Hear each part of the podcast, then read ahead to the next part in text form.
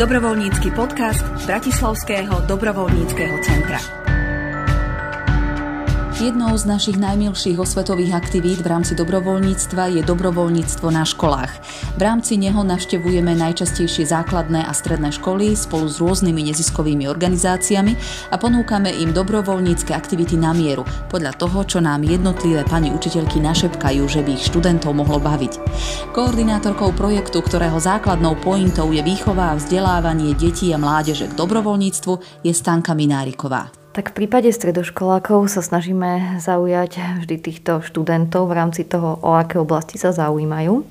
Veľakrát robíme nejaké trhy dobrovoľníctva, kde si pozveme aj nejaké iné organizácie z tých oblastí, ktoré nám pani učiteľka alebo pani riaditeľka povie, že by ich zaujímali.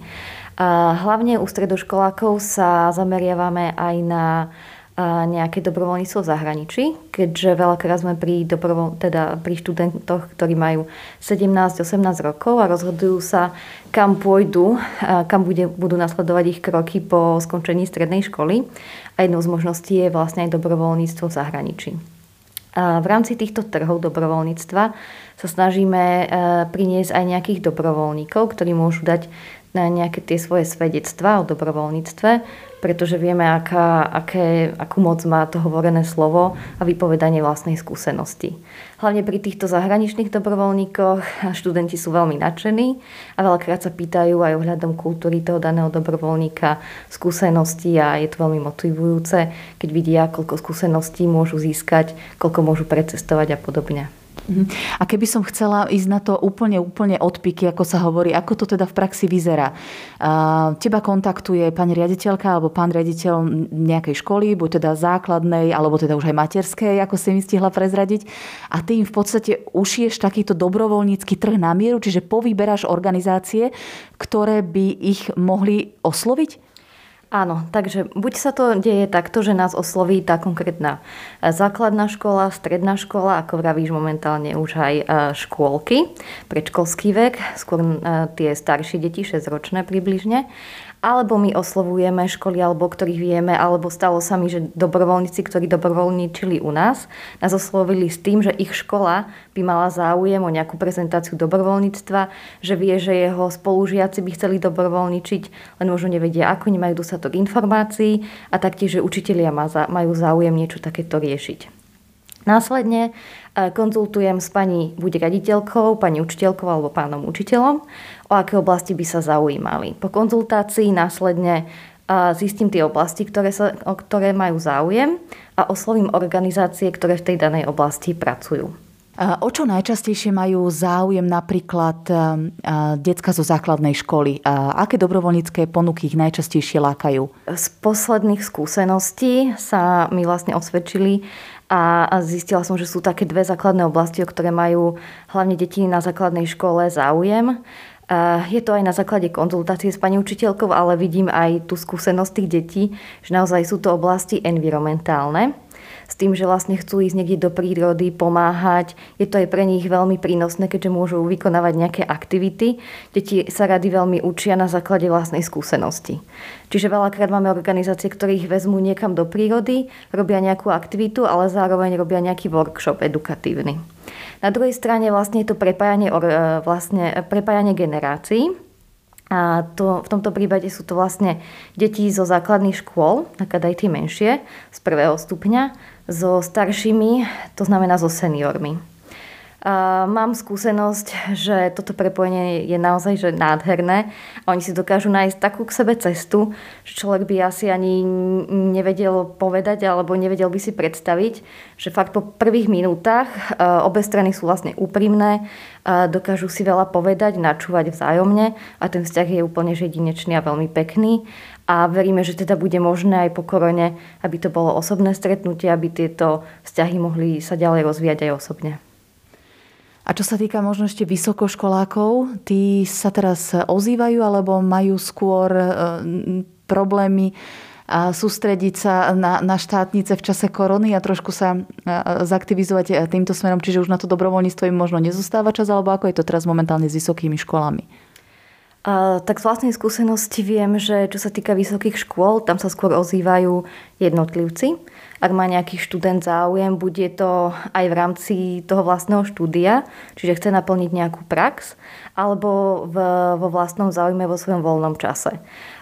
Čo sa týka nejakých takých všeobecných trhov dobrovoľníctva na vysokých školách, skôr to býva na tých stredných a momentálne naozaj sa zvyšuje záujem u tých malých detí, pravím už aj u tých, u tých, škôlkár, už u tých škôlkárov, čo bolo pre nás veľmi zaujímavé a aj pre nás výzva. Momentálne robíme jeden trh, pripravujeme pre tieto malé deti, ale vidíme, že je tam možnosť a aj pre takéto malé deti je možné nájsť aktivity, nejaké edukatívne workshopy aj oblasť, ktorá by ich zaujímala. Zoznamku s dobrovoľníctvom už úspešne absolvovali detská zo základnej školy Ivana Dérera v Bratislavskom starom meste. Zavolala nás tam pani učiteľka Monika Pastorová.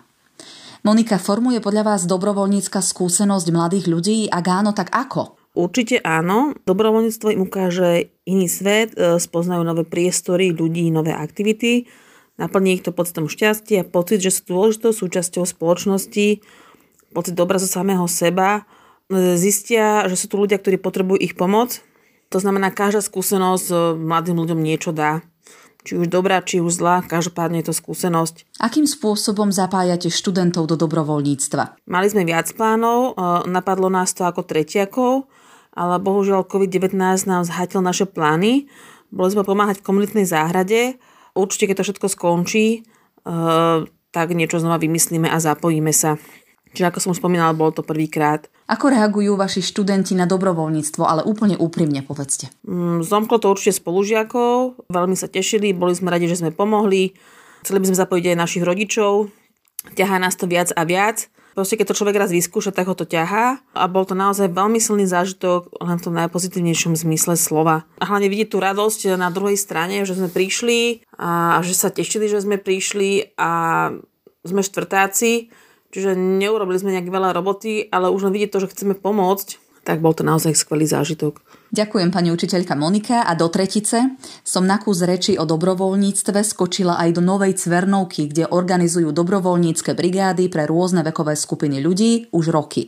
Ak ste nepočuli o Novej Cvernovke, určite ste počuli o projekte Suť na park. O čom je, povie za organizáciu Ivica Jančová. Príbeh projektu Suď na park uh, začal už pred necelými 5 rokmi, keď sme sa ako Nová Cvernovka uh, pristahovali do areálu bývalej chemickej školy na Račianskej 78 a 80.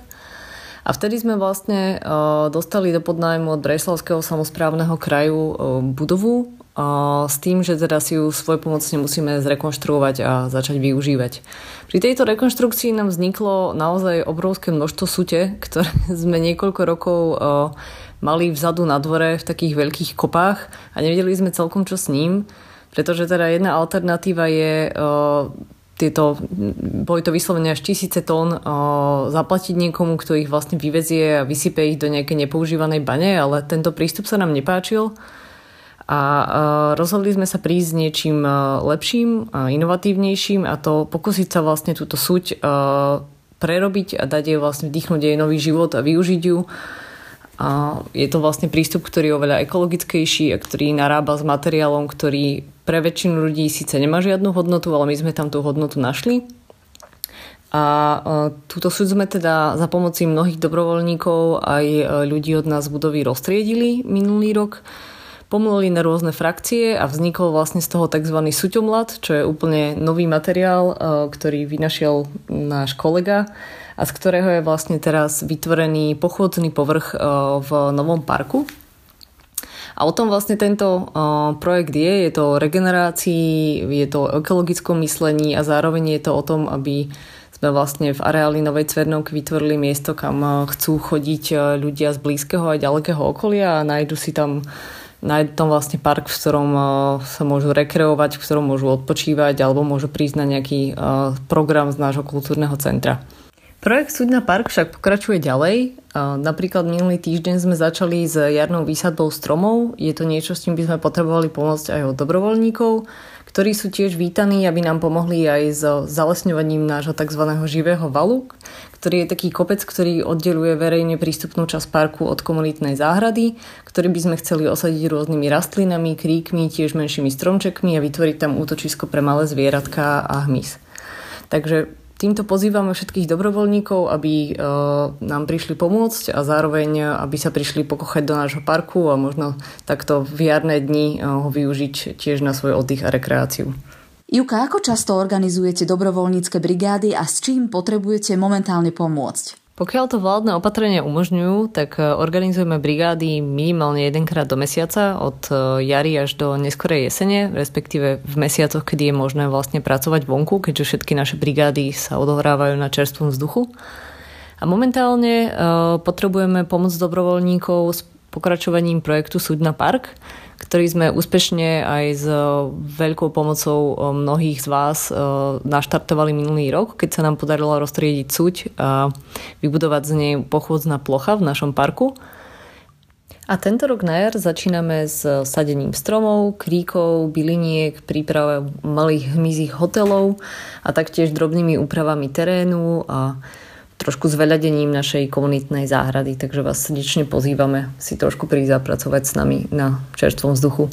Aké máte skúsenosti s dobrovoľníkmi a vôbec s akými motiváciami prichádzajú? S dobrovoľníkmi máme v Novej Cvetnovke naozaj výborné skúsenosti a musím povedať, že je to práve vďaka dobrovoľníkom, že sa nám tento projekt podarilo tak rýchlo a úspešne za začiatku rozbehnúť. A sú to zase práve dobrovoľníci, vďaka ktorým sa nám darí napredovať aj pri rozvoji areálu a pri premeny jej prednej časti na verejný park. Za tie roky sa tu už vystriedali naozaj stovky dobrovoľníkov, či už išlo o dobrovoľníkov firemných alebo jednotlivcov v rámci rôznych akcií Dní dobrovoľníctva alebo len tak na nejaké naše výzvy, ktoré sme zverejňovali na našich facebookových stránkach.